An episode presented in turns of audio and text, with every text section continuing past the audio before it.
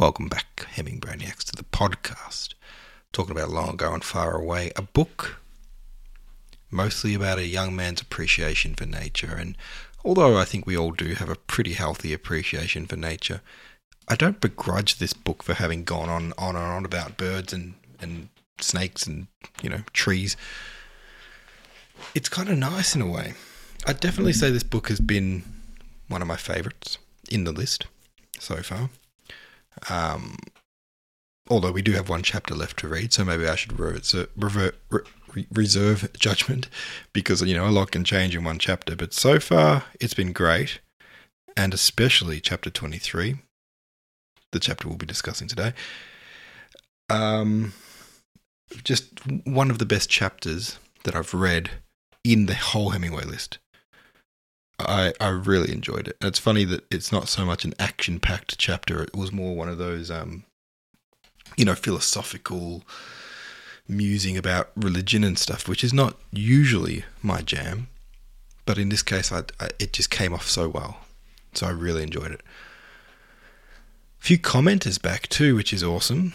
Um, it's a bit daunting when I do like a uh, maybe nearly a week with no comments and I'm just powering through and I get this feeling like hello? Am I am I just like you know reading by myself and talking to myself? Um but hey here we are. A couple people back. First of all swim says the mama fish. He says hi just got back from Alaska. It was an amazing road trip. I read up to chapter 23 on the plane ride home, including the layovers. I've been enjoying this book immensely. The writing reads very crisp to me. Chapter 23 was indeed fantastic. It just wouldn't be me without some history involved, so. During the 18th and 19th centuries, Afro Argentines accounted for up to 50% of the population in certain cities and had a deep impact on Argentine culture. Research in re- recent decades cites a strong racial intermixing with whites and are Amerindians in the 18th and 19th centuries as the main reason for the decline of the black population in Argentina. Also, the gaucho was a mestizo in Latin America, a man of mixed race, especially one having Spanish and indigenous descent, who in the 18th and 19th centuries inhabited Argentina, Uruguay, and Rio Grande do Sul in Brazil and was a migratory horseman and adept in cattle work. They sound cool as hell. Historical gauchos were reputed to be brave, if unruly. The word is also applied metaphorically to mean noble, brave, generous, but also one who is skillful in subtle tricks or crafty. Well, I didn't know much about a gaucho before this book, and the book painted a picture in my head very much like what you've just described. So I think they did a good job there of introducing these people without ever describing the way they are, just kind of depicting uh, it. Now, the trip sounds amazing. Davy Bone says, Welcome back. The trip sounds amazing. Swim says, The Mama Fish is definitely a bucket list trip. However, I did not know we would be spending much of the trip in what is known as a coastal temperate rainforest. It rained almost every day. We were lucky that the sun was out and the clouds parted on a day we were near Mount Denali. Got to see it in its full glory. Also saw a gazillion glaciers. Oh, and we took a trip way up north and dipped our toes in the Arctic Ocean. Wow. Who are you? David Attenborough?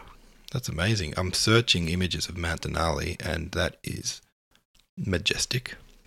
That is a big mountain. it's not even like a snow capped peak, it's like a snow capped planet sitting on our planet. Um, beautiful. Wow, that's fantastic. Uh, swim. Feel free to drop more, you know, in tomorrow's discussion drop some photos if you got them, if you want to, um, or just tell us, you know, some more about it because that's fascinating.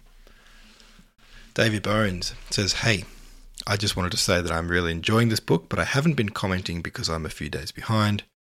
And then, about uh, 12 hours later, a follow up comment: "I'm caught up. That was a great chapter." Thank you, Davey.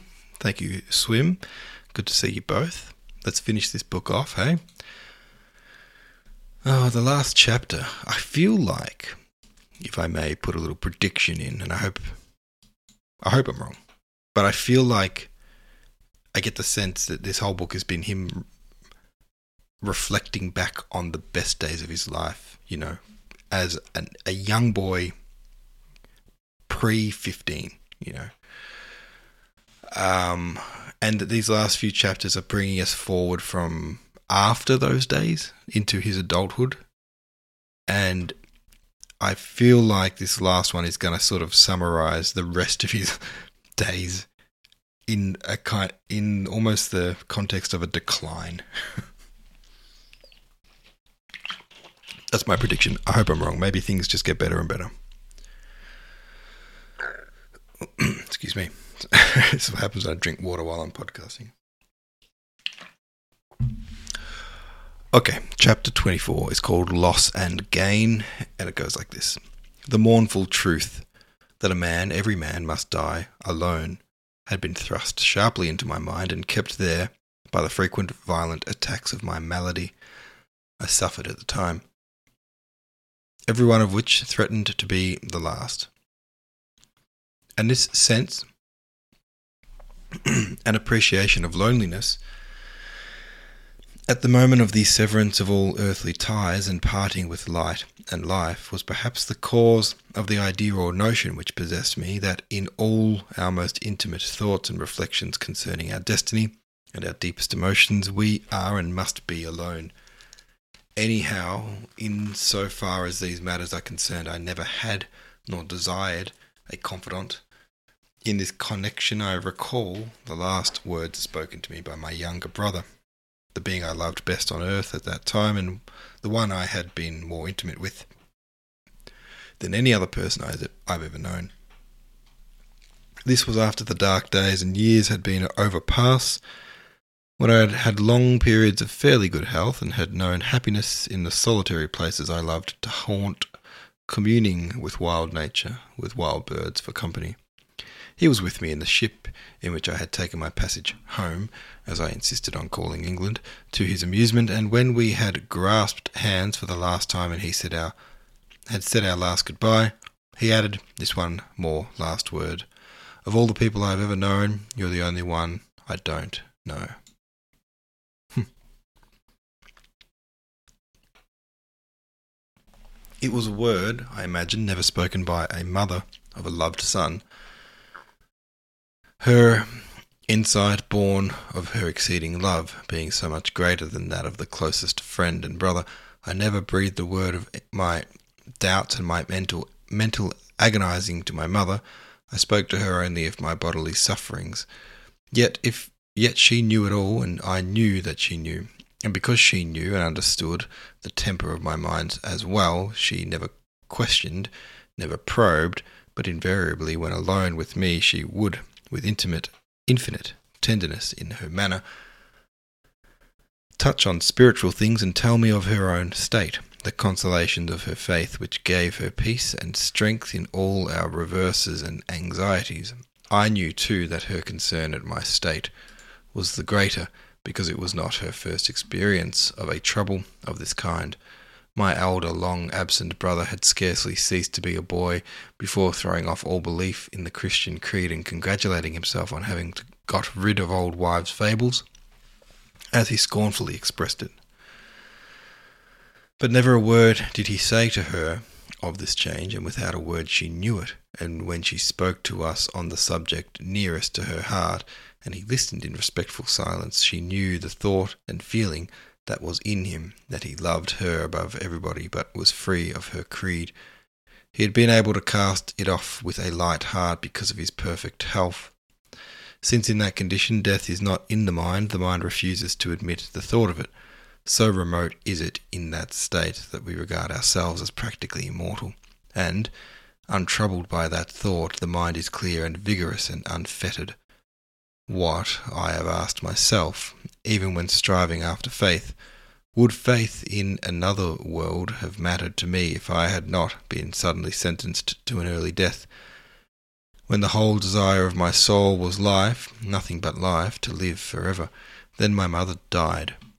Her perfect health failed her suddenly, and her decline was not long, but she suffered much, and on the last occasion of my being with her at her bedside, she told me that she was very tired, and had no fear of death, and would be glad to go but for the thought of leaving me in such a precarious state of health, and with a mind distressed. Even then she put no questions to me, but only expressed the hope that her prayers for me would be answered, and that at the time, at, sorry, and at the last, we should be together again. I cannot say, as I might say in the case of any other relation or friend, that I had lost her. A mother's love for that for the child of her body differs essentially from all other affections and burns with so clear and steady a flame that it appears like the one unchangeable thing in this earthly, mutable life, so that when she is no longer present, it is still a light to our steps and a consolation. It came to me as a great surprise a few years ago to have my secret and most cherished feelings about my own mother expressed to me as I had never heard them expressed before by a friend who, albeit still young, had made himself a name in the world, one who had never known a mother. She having died during his infancy, he lamented that it had been so, not only on account of the motherless childhood and boyhood he had known, but chiefly because in after life it was borne in on him that he had been deprived of something infinitely precious which others have, the enduring and sustaining memory of a love which is unlike any other love known to mortals, and is almost a sense of prescience, of, of, of immortality. In reading, nothing goes to my heart like any true account of a mother and son's love for one another, such as we find in that true book I have already spoken of in a former chapter, Sergei Aksakov's History of My Childhood. Of other books, I may cite Leigh Hunt's autobiography in the early chapters. Reading the incidents he records of his mother's love and pity for all in trouble and her self sacrificing acts, I have exclaimed, how like my mother! It is just how she would have acted. I will give an instance here of her loving kindness. Some days after her death, I had occasion to go to the house of one of our native neighbours, the humble rancho of poor people. It was not in my mind at the moment that I had not seen these people since my mother died, and on coming into the living room, the old mother of the family, who had grandchildren of my age, rose from her seat with tottering steps to meet me and taking my hand in hers with tears streaming from her eyes, cried, She's left us. She who called me mother on account of my years and my, her loving heart. It was she who was my mother and the mother of us all. What shall we do without her?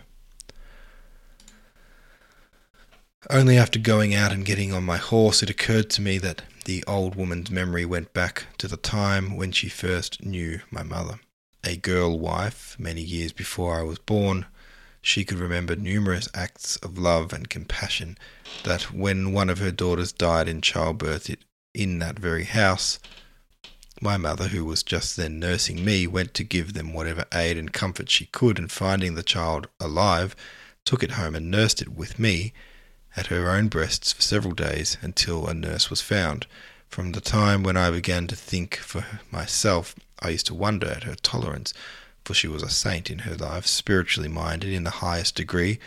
To her, a child of New England parents and ancestors, reared in an intensely religious atmosphere, the people of the Pampas among whom her lot was cast must have appeared almost like the inhabitants of another world.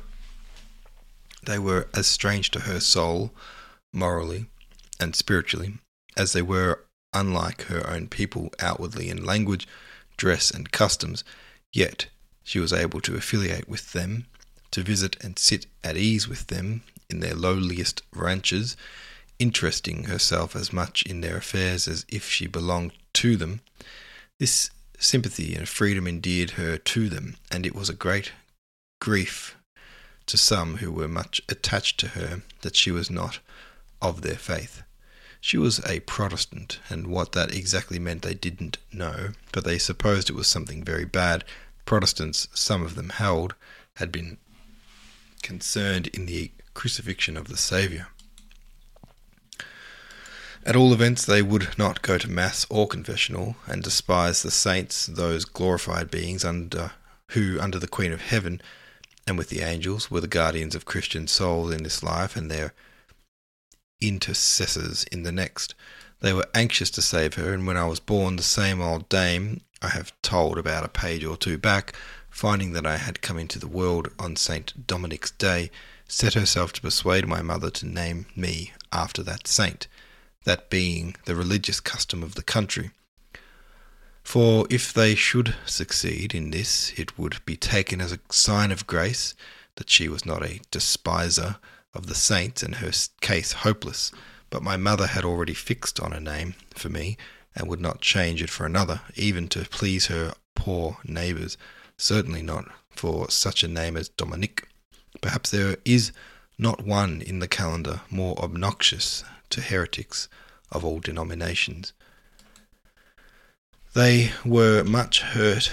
It was the only hurt she ever caused them, and the old dame and some of her people, who had thought the scheme too good to be dropped altogether, insisted always on calling me Dominic. My mother's sympathy and love for everybody appeared, too, in the hospitality she delighted to exercise. That indeed was the common virtue of the country, especially in the native population, but from all my experience during my wanderings on these great plains in subsequent years, when every night would find me a guest in a different establishment, I never saw anything quite on a par with my parents' hospitality. Nothing seemed to make them happier than having strangers and travellers taking their rest with us. There were also a good number of persons who were accustomed to make periodical visits to the city from the southern part of the province, who, after a night with us, with perhaps half a day's rest to follow, would make our house a regular resting place. But no distinctions were made. The poorest, even men who would be labelled tramps in England, travellers on foot perhaps, were cattle made in dangerous made it dangerous to be on foot, would be made as welcome as those of a better class. Our delight as children, loving fun too well, was when we had a guest of this humble description at the supper table, settling down in our places at the long table laden with good things, a stern admonitory glance from our father would let us into the secret of the new guest's status, his unsuitability to his surroundings. It was great fun to watch him furtively and listen to his blundering conversation efforts. But we knew that the least sound of a titter on our part would have been an unpardonable offence. The poor and more uncouth or ridiculous from our childish point of view they appeared, the more anxious my mother would be to put them at their ease, and she would sometimes say to us afterwards that she could not laugh with us because she remembered the poor fellow probably had a mother somewhere in a distant country who was perhaps thinking of him at the very time he was at the table with us, and hoping and praying that his in his wanderings he would meet with some who would be kind to him. I remember many of these chance guests, and will give a particular account of one, the guest, and the evening we passed in his company. At this survive, as this survives with a peculiar freshness in my memory, and it was also a cherished recollection of my mother's. I was then nine or ten years old, and our guest was a young Spanish gentleman, singularly handsome, with a most engaging expression and manner. He was on a journey from Buenos Aires to a part in our province some sixty or seventy leagues further south, and after asking permission to pass the night at our house, he explained that he had only one horse, as he liked that way of travelling rather than the native way of driving a tropilla before him going at a furious gallop from dawn to dark and changing horses every three or four leagues. Having but one horse, he had to go in a leisurely way with many rests, and he liked to call at many houses every day just to talk with the people. After supper, during which he charmed us with his conversation and pure Castilian, which was like music as he spoke it, we formed a circle before a wood fire in the dining room and made him take the middle seat, for he had confessed that he performed on the guitar and we all wanted to sit where we could see as well as listen. He tuned the instrument in a leisurely way, pausing often to continue the conversation with my parents until at last, seeing how eager we all were, he began to play. And his music and style were strange to us, for he had no jigging tunes with fantastic flights and flourishes so much affected by our native guitarists. It was beautiful but serious music. Then came another long pause, and he talked again and said the pieces he had been playing were composed by his chief favourite, Sarasate. He said that Sarasate had been one of the most famous guitarists in Spain and had composed a good deal of music for the guitar before he had given it up for the violin. As a violinist, he would win a European reputation, but in Spain they were sorry that he had abandoned the national instrument. All he said was interesting, but we wanted more and more of his music, and he played less and less, and at longer intervals, and at last he put the guitar down, and turning to my parents, said with a smile that he begged to be excused, that he could play no more for thinking. He owed it to them, he said, to tell them what he was thinking about. They would then know how much they had done for his pleasure that evening and how he appreciated it. He was, he continued, one of a large family, very un- united, all living with their parents at home, and in winter, which was cold in his part of Spain, their happiest time was in the evening, when they would gather before a big fire of oak logs in their solar and pass the time with books and conversation and a little music and singing. Naturally, since he had left his country years ago, the thought of that time and those evenings had occasionally been in his mind and passing a passing thought and memory.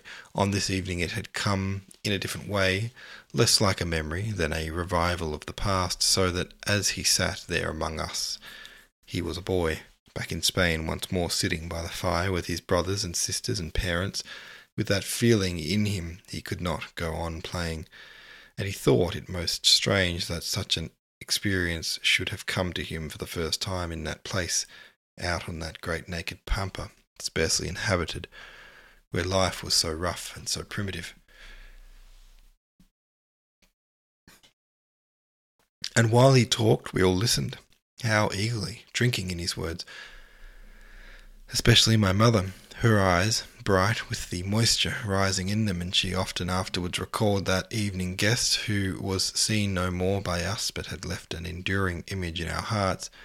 This is a picture of my mother as she appeared to all who knew her, in my individual case, there was more, a secret bond of union between us, since she best understood my feeling for nature and sense of beauty, and recognized that in this I was nearest to her. Thus, besides and above the love of mother and son, we had a spiritual kinship, and this was so much to me that everything beautiful in sight or sound that affected me came associated with her to mind. I've found this feeling most perfectly expressed in some lines to the Snowdrop by our lost poet Dolben. I am in doubt, he wrote. If summer brings a flower so lovable, of such a meditative restfulness, as this, with all her roses and carnations, the morning hardly stirs their noiseless bells, yet could I fancy that they whispered home for all things gentle, all things beautiful, I hold my mother for a part of thee. So I have held all things beautiful, but chiefly flowers. Her feeling for them was little short of adoration. Her religious mind appeared to regard them as little voiceless messengers from the author of our beings and of nature, and as divine symbols of a place and a beauty beyond our power to imagine. I think it likely that when Dolben penned those lines to the snowdrop, it was in his mind that this was one of his mother's favourites.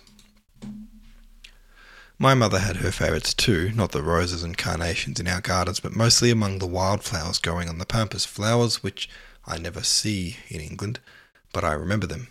And if by some strange chance I should find myself once more in that distant region, I should go out in search of them, and seeing them again, feel that I was communing with her spirit. These memories of my mother are a relief to me in recalling that melancholy time, the years of my youth that were wasted and worse, considering their effect, and that the very thought of that period, which is to others the fullest, richest, and happiest in life, has always been painful to me. Yet to it I am now obliged to return for the space of two or three pages to relate how I, relate how I eventually came out of it. My case was not precisely like that of Cowper's castaway, but rather like that of a fugitive from his ship on some tropical coast who, on swimming to the shore, finds himself in a mangrove swamp, waist deep in mire, tangled in rope like roots, straining frantically to escape his doom. I have told how, after my 15th anniversary, when I first began to reflect seriously on my future life, the idea still persisted that my perpetual delight in nature was nothing more than a condition or phase of my child's and boy's mind, and would inevitably fade out in time. I might have guessed at an earlier date that this was a delusion, since the feeling had grown in strength with the years, but it was only after I took to reading at the beginning of my 16th year that I discovered its true character. One of the books I read then for the first time was White's Selborne, given to me by an old friend of our family, a merchant in Buenos Aires, who had been accustomed to stay a week or two with us once a year when he took his holiday. He had been on a visit to Europe, and one day he told me when in London, on the eve of his departure, he was in a bookshop and seeing this book on the counter and glancing at a page or two, it occurred to him that it was just the right thing to get for that bird loving boy out on the pampas. I read and reread it many times, for nothing so good of its kind had ever come to me, but it did not reveal to me the secret of my own feeling for nature, the feeling of which I was becoming more and more conscious, which was a mystery to me, especially at certain moments when it would come upon me with a sudden rush. So powerful was it, so unaccountable, I was actually afraid of it, yet I would go out of my way to seek it, at the hour of sunset, I would go out half a mile or so from the house and, sitting on the dry grass with hands clasped around my knees, gaze at the western sky, waiting for it to take me, and I would ask myself, What does it mean? And there was no answer to that in any book concerning the life and conversation of animals. I found it in other works, in Brown's Philosophy, another of the ancient tomes on our shelves, and in an old volume containing appreciations of the early 19th century poets also in other works. They did not tell me, in so many words, that it was the mystical faculty in me which produced those strange rushes or bursts of feeling and lifted me out of myself at moments, but what I found in their words was sufficient to show me that the feeling of delight in nature was an enduring one, that others had known it, and that it had been a secret source of happiness throughout their lives. This revelation, which in other circumstances would have made me exceedingly happy, only added to my misery when, as it appeared, I had only a short time to live. Nature could charm, she could enchant me, and her wordless messages to my soul were to me sweeter than honey and the honeycomb, but she could not take the sting and victory from death, and I had perforce to go elsewhere for consolation.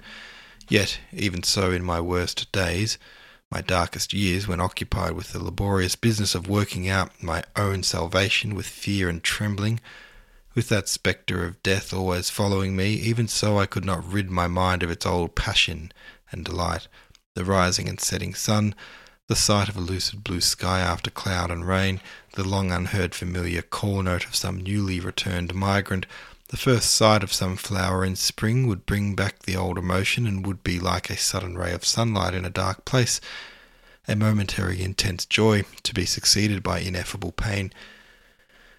Then there were times when these two opposite feelings mingled and would go together in my mind for hours at a time, and this occurred oftenest during the autumnal migration when the great wave of bird life set northwards, and all through March and April the birds were visible in flock, succeeding flock from dawn to dark until the summer visitants were gone, to be succeeded in May by the birds from the far south flying from the Antarctic winter. This annual spectacle had always been a moving one, but the feeling it now produced, this mingled feeling, was most powerful on still moonlight, moonlit nights when I would sit or lie on my bed gazing out on the prospect, earth and sky, in its changed mysterious aspect, and lying there I would listen by the hour to the three syllable call note of the upland or solitary plover, As the birds went past, each bird alone, far up in the dim sky, winging his way to the north, it was a strange vigil I kept, stirred by strange thoughts and feelings in that moonlit earth. That was strange too, albeit familiar, for never before had the sense of the supernatural in nature been stronger, and the bird I listened to, that same solitary plover, I had known and admired from my earliest years, the most graceful of birds, beautiful to see and hear when it would spring up before my horse with its prolonged wild bubbling cry of alarm and go away with swift swallow like flight. What intensity and gladness of life was in it! What a wonderful inherited knowledge in its brain, and what an inexhaustible vigour in its slender frame to enable it to perform that annual double journey of upwards of ten thousand miles. What a joy it would be to live for ages in a world of such fascinating phenomena. If some great physician, wise beyond all others, infallible, had said to me that all my doctors had been wrong, that barring accidents I had yet fifty years to live, or forty, or even thirty, I should have worshipped him and would have counted myself the happiest being on the globe, with so many autumns and winters and springs and summers to see yet, with these supernatural moonlight nights. I finished the story of that dark time, albeit the darkness had not yet gone, to have recalled it and related it briefly as I could once in my life is enough. Let me now go back to the simile of the lost wretch struggling for life in the mangrove swamp. The first sense of having set my foot on a firmer place in that slough of fetid slime, of a wholesome breath of air blown to me from outside the shadow of the black abhorred forest, was when I began to experience intervals of relief from physical pain. When these grew more and more frequent and would extend to entire days and then weeks, and for a time I would become oblivious of my precarious state, I was still, and for a long time, subject to attacks, when the pain was intolerable and was like steel driven into my heart, always followed by violent palpitations, which would last for hours. But I found that exercise on foot or horseback made me no worse, and I became more and more venturesome, spending most of my time out of doors although often troubled with the thought that my passion for nature was a hindrance to me, a turning aside from the difficult way I had been striving to keep. Then my older brother returned, an event of the greatest importance in my life, and as he had not been expected so soon, I was for a minute in doubt that this strange visitor could be my brother, so greatly had he altered in appearance in those five long years of absence, which had seemed like an age to me. He had left us as a smooth faced youth, with skin tanned to such a deep colour that with his dark piercing eyes and long black hair he had looked to me more like an Indian than a white man. Now his skin was white, and he had grown a brown beard and moustache. In disposition, too, he had grown more genial and tolerant, but I soon discovered that in character he had not changed. As soon as an opportunity came, he began to interrogate and cross question me as to my mind, life, and where I stood, and expressed himself surprised to hear that I still held to the creed in which he had been reared.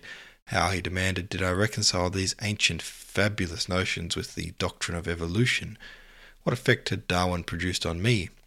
I had to confess that I had not read a line of his work, that with the exception of Draper's History of Civilization, which had come by chance in my way, I had, during all those five years, read nothing but the old books which had always been on our shelves. He said he knew Draper's history, and it was not the sort of book for me to read at present. I wanted a different history, with animals as well as men in it. He had a store of books with him, and would lend me The Origin of Species to begin with.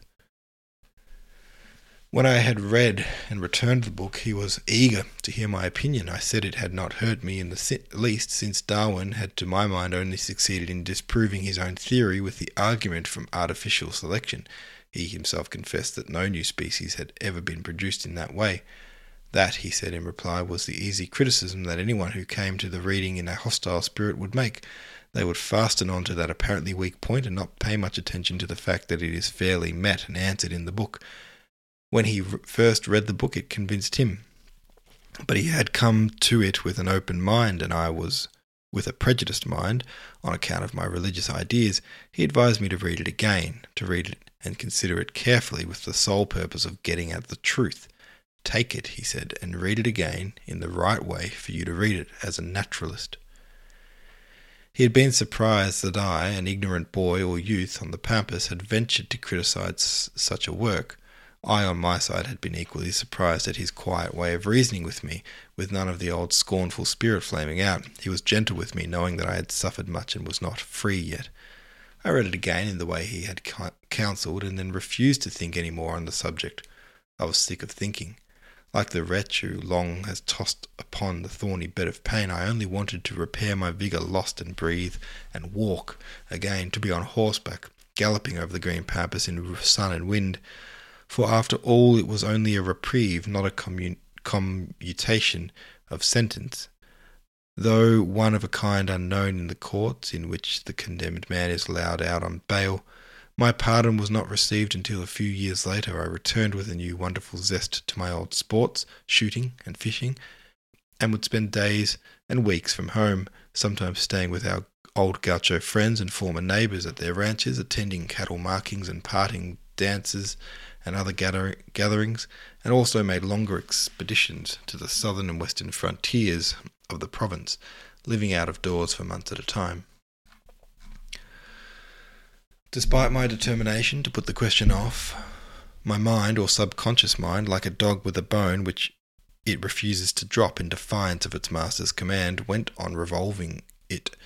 It went to bed and got up with me and was with me the day long, and whenever I had a still interval, when I would pull up my horse to sit motionless watching some creature, bird or beast or snake, or sat on the ground poring over some insect occupied with the business of its little life, I would become conscious of the decision or an argument going on, and every creature I watched, from the great soaring bird circling in the sky at a vast altitude to the little life at my feet, was brought into the argument and was a type representing a group marked by a family likeness, not only in figure and colouring and language, but in mind as well. In habits and the most trivial traits and tricks of gesture and so on, the entire group in its turn related to another group and to others still further and further away, the likeness growing less and less.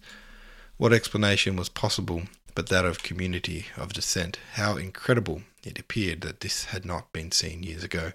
Yes, even before it was discovered that the world was round and was one of a system of planets revolving around the sun. All this starry knowledge was of little or no importance compared to that of our relationship with all the infinitely various forms of life that share the earth with us. Yet it was not till the second half of the 19th century that this great, almost self evident truth had won a hearing in the world. No doubt this is a common experience. No sooner has the inquirer been driven to accept a new doctrine than it takes complete possession of his mind, and has not then the appearance of a strange and unwelcome guest, but rather that of a familiar, friendly one, and is like a long established housemate. I suppose the explanation is that when we throw open the doors to the new importunate visitor, it is virtually a ceremony since the real event has been already accomplished, the guest having stolen in by some other way and made himself at home in the subconscious mind. Insensibly and inevitably, I had become an evolutionist, albeit ne- never wholly satisfied with natural selection as the only and sufficient explanation of the change in the forms of life. And again, insensibly and inevitably, the new doctrine had led has led to modifications of the old religious ideas and eventually to a new and simplified philosophy of life, a good enough one so far as this life is concerned, but unhappily it takes no account of another, a second and perdurable life without change of personality. This subject has been much in men's minds during the past two or three dreadful years, often reminding me of that shock I received as a boy of 14 at the old gaucho's bitter story of his soul, I have also again been reminded of the theory in which that younger and greatly loved brother of mine was able to find comfort. He had become deeply religious, and after much reading in Herbert Spencer and other modern philosophers and evolutionists, he told me the, he thought it was idle for Christians to fight against the argument of the materialists that the mind is a function of the brain. Undoubtedly, it was that and our mental faculties perished with the brain, but we had a soul that was imperishable as well. He knew it, which meant that he too was a mystic, and being wholly preoccupied with religion, his mystical faculty found its use and exercise there, At all events, his notion served to lift him over his difficulties to get him out of his mangrove swamp, a way perhaps less impossible than the one recently pointed out by William James. Thus I came out of the contest a loser. But as a compensation, had the knowledge that my physicians were false prophets, that, barring accidents, I could count on thirty, forty, or even fifty years with their summers and autumns and winters, and that was the life I desired, the life the heart can conceive, the earth life. When I hear people say they have not found the world and life so agreeable or interesting as to be in love with it, or that they look with equanimity to its end, I am apt to think they have never been properly alive nor seen with clear vision the world they think so meanly of, or anything in it, not a blade of grass. I, only I know that mine is an exceptional case, that the visible world is to me more beautiful and interesting than to most people, that the delight I experienced in my communing with nature did not pass away, leaving nothing but a recollection of vanished happiness to intensify a present pain. The happiness was never lost, but owing to that faculty I have spoken of, had a cumulative effect on the mind and was mine again so that in my worst times, when I was compelled to exist shut out from nature in London for long periods, sick and poor and friendless, I could yet always feel that it was infinitely better to be than not to be. The end. Alright, that's long ago and far away. What a beautiful book. I liked the second last chapter better than the last chapter, I will say, but I did still very much like the last chapter and I liked the book.